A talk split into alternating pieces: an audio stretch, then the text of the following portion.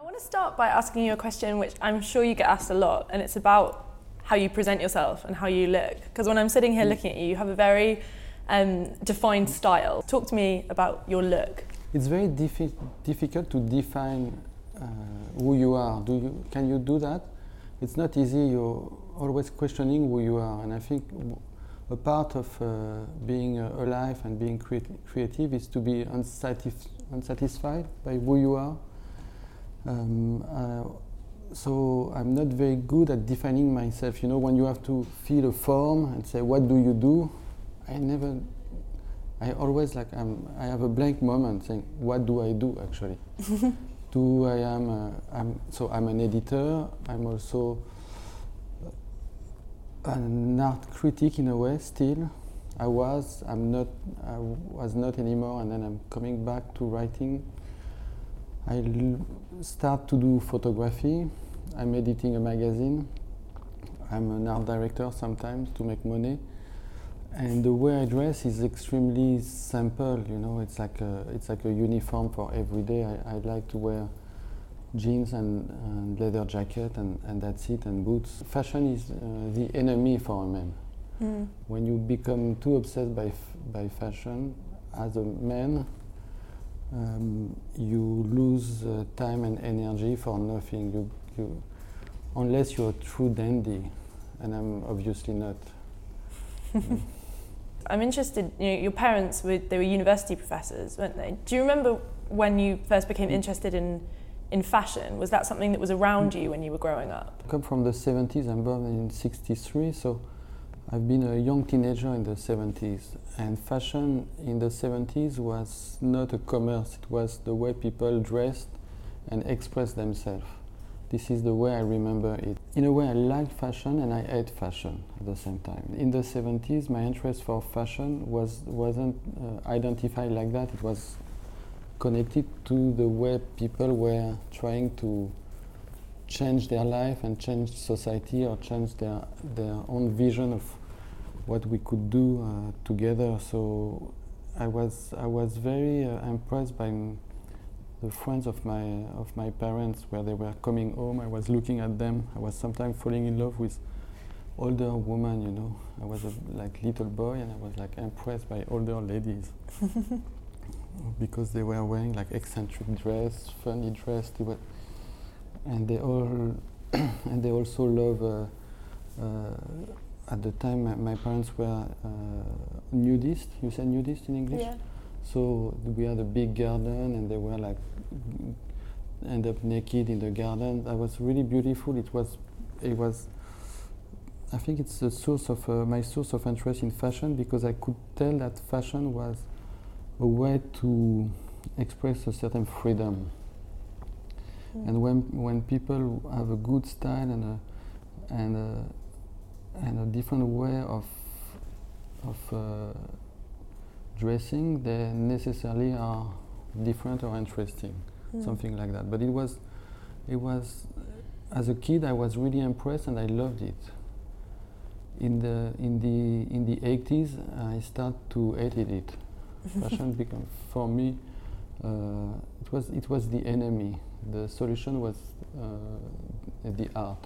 When you started doing Purple, I think a lot of people commented that it seemed quite anti-fashion, I think particularly because of the style of photography that you were championing in it. Is that what you wanted it to be? Did you want it to feel different? Did you want it to feel like it was almost the antithesis of what was going on in the fashion industry? In the beginning of the 90s, we had to kill fashion to like it again, because fashion turned to be extremely bad.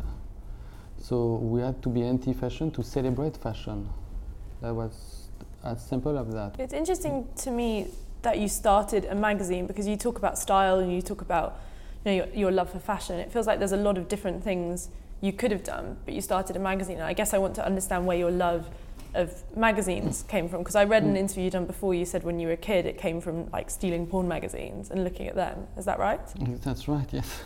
Talk to me about that. The porn magazine, when you were a kid, when you were 10, in the beginning of the 70s, was a real experience. That was really a shock. Today it doesn't mean anything. Pornography is dead. It's not that I regret it, that pornographic doesn't mean anything anymore. You know, and sometimes when I see some, there's still some porn magazine exist. You know, there's still, you can still find some porn magazine in bookshelf.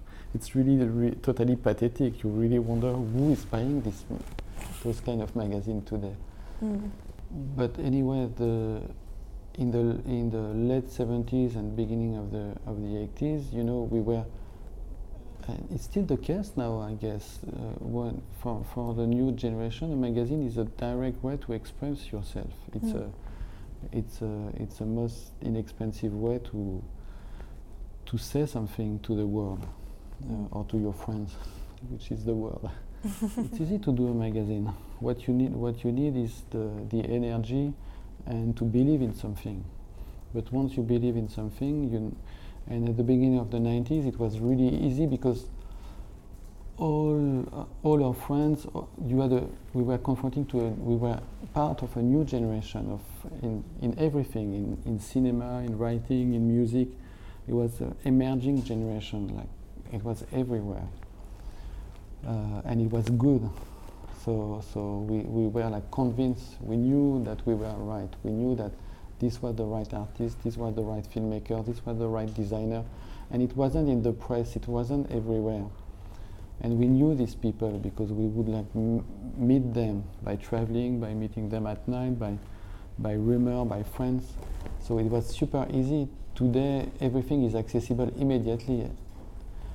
As soon as there's a new G.W. Anderson, everyone knows about him, and I'm not the first to know, maybe the last to know now. Why do you think Purple did work? Why do you think people liked it? Why do you think it was successful? I think honestly it's because of my girlfriend at the time who was very serious and who said, Olivier, you do a magazine just with me, not with your other friend, because with my friend, we were always fighting and split after a while. So you do it with me, I'm the boss, and you work for me. And she was very serious. Hélène, she forced me to get organized. And she said, you stop working with your friends, you work with me. We work with artists, we don't work with art critics or journalists, we work with artists, we do an artist magazine because artists need to express themselves. We don't need any art critic like yourself. Because she was like anti the blah blah of art critic and journalists. She was like saying the artists should express themselves and we should collaborate with them directly. So none of your friends who are pretentious and who wants the power, who wants the success, and forget all the journalists, all the wannabe famous writer or whatever. They are impossible to work with. We work directly with artists and we work together. So she isolated me from my friends and we created this little fanzine together. Purple was a little fanzine. So it was the beginning, and I believe that without Hélène I would never have done Purple by myself. Did Purple become more about fashion than you wanted just for the sake of making money? For the sake of surviving, yes, yeah. As a magazine, because it's a source of advertising. But this is why in 2004 Hélène left me. She said, Olivier, we are becoming too much a fashion magazine, and I don't like fashion anymore. She said that. She said to me, Olivier, we were good in the 90s. Now we are bad. We have to stop. Me, I said, okay, let's stop, and then I realized that it's too bad to stop this project, and she let me continue. She said, okay, Olivier, you can continue, but and I changed the name. It was called Purple before, or Purple Prose, it had different name, and I add fashion, so it's Purple Fashion now. I'm doing the fashion part of this common project that I had with Hélène. And actually Hélène is still continuing to do a little magazine, Purple Chronique. And it's a very small project that she lives now in a small village in the countryside in France, and it's more a literature magazine. So there's no money. She doesn't make any money. She cultivates her own vegetables. She lives literally with no money, and she has a little daughter. And she's refusing the whole system. She's totally anti-fashion now. It's like quite different to how you live like and the people you're friends with. Tell me about you're fine with fashion now, aren't you? Because it seems to be a huge part of your life. Fashion parties, models.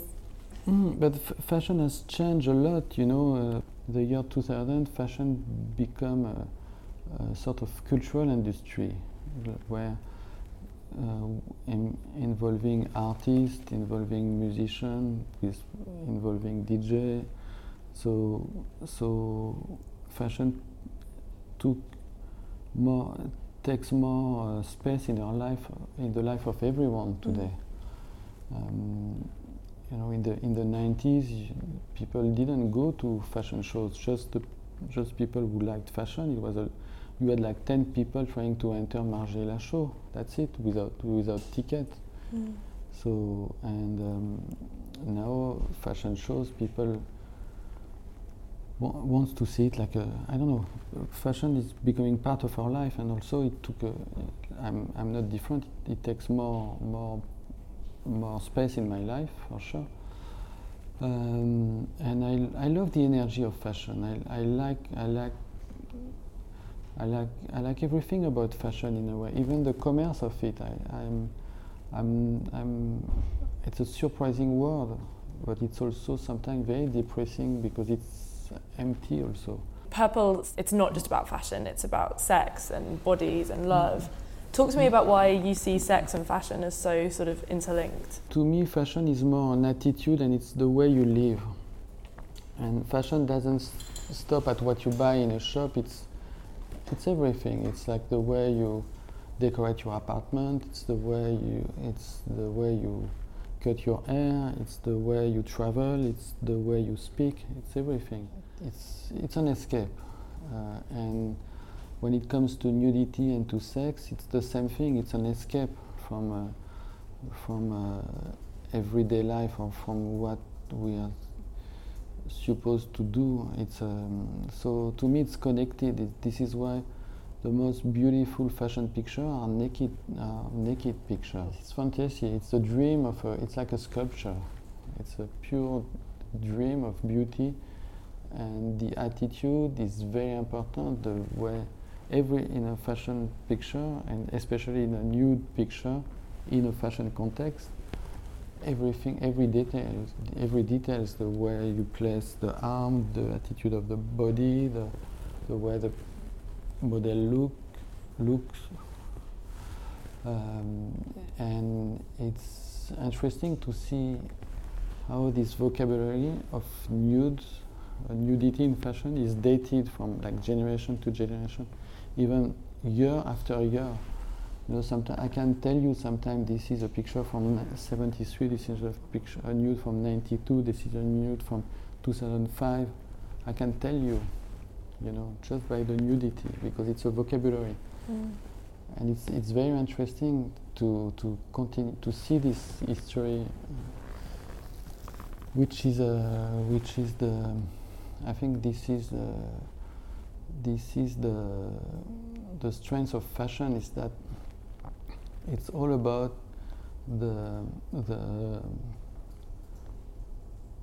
body language in a way. It's the way we express our time through our body, and not only through our clothes, also through our real body. Every detail is important. Shave, not shave, every detail. Makeup, no makeup, too much makeup, what kind of makeup, what kind of pose, what kind of sexiness, what kind of legs, what kind of ass, what kind of everything makes. So it's semiology in a way. It's like you see how times fly. Some people would say that the images that they see in Purple, they'd say they're seedy, or worse, they'd say they're sexist. Do you find that frustrating? Do you think they are sexist? Some people see Purple as sexist. I don't know these people. Maybe they exist, yes, but For sure, as soon as you take a picture of or publish a picture of a naked woman, you're sexist because the feminists consider that you objectify the body. So I have nothing to say against that. It's, to me, it's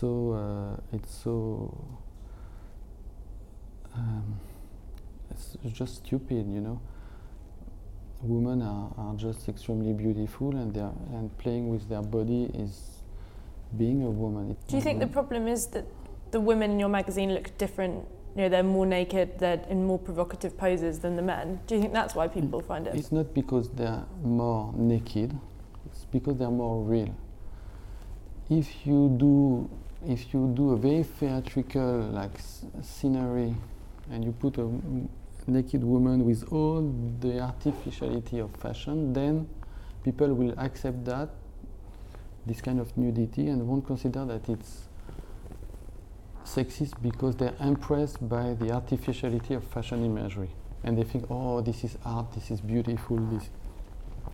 And in Purple, Purple is more interested in shooting the real person, or we are closer to the subject. It's more real. Mm. So the nudity is maybe more shocking. Mm. Something like that. We don't protect ourselves with this artificiality of the fashion imagery. It's and this is also the problem that Terry Richardson has, because the way he shoot a woman is direct. You know, it's like the flash, just a camera, a flash, nothing else. And this. Some people can see that more as more aggressive or more trash, but I see that as more real. Mm. I see this kind of picture as more interesting. The same thing with Jürgen Taylor.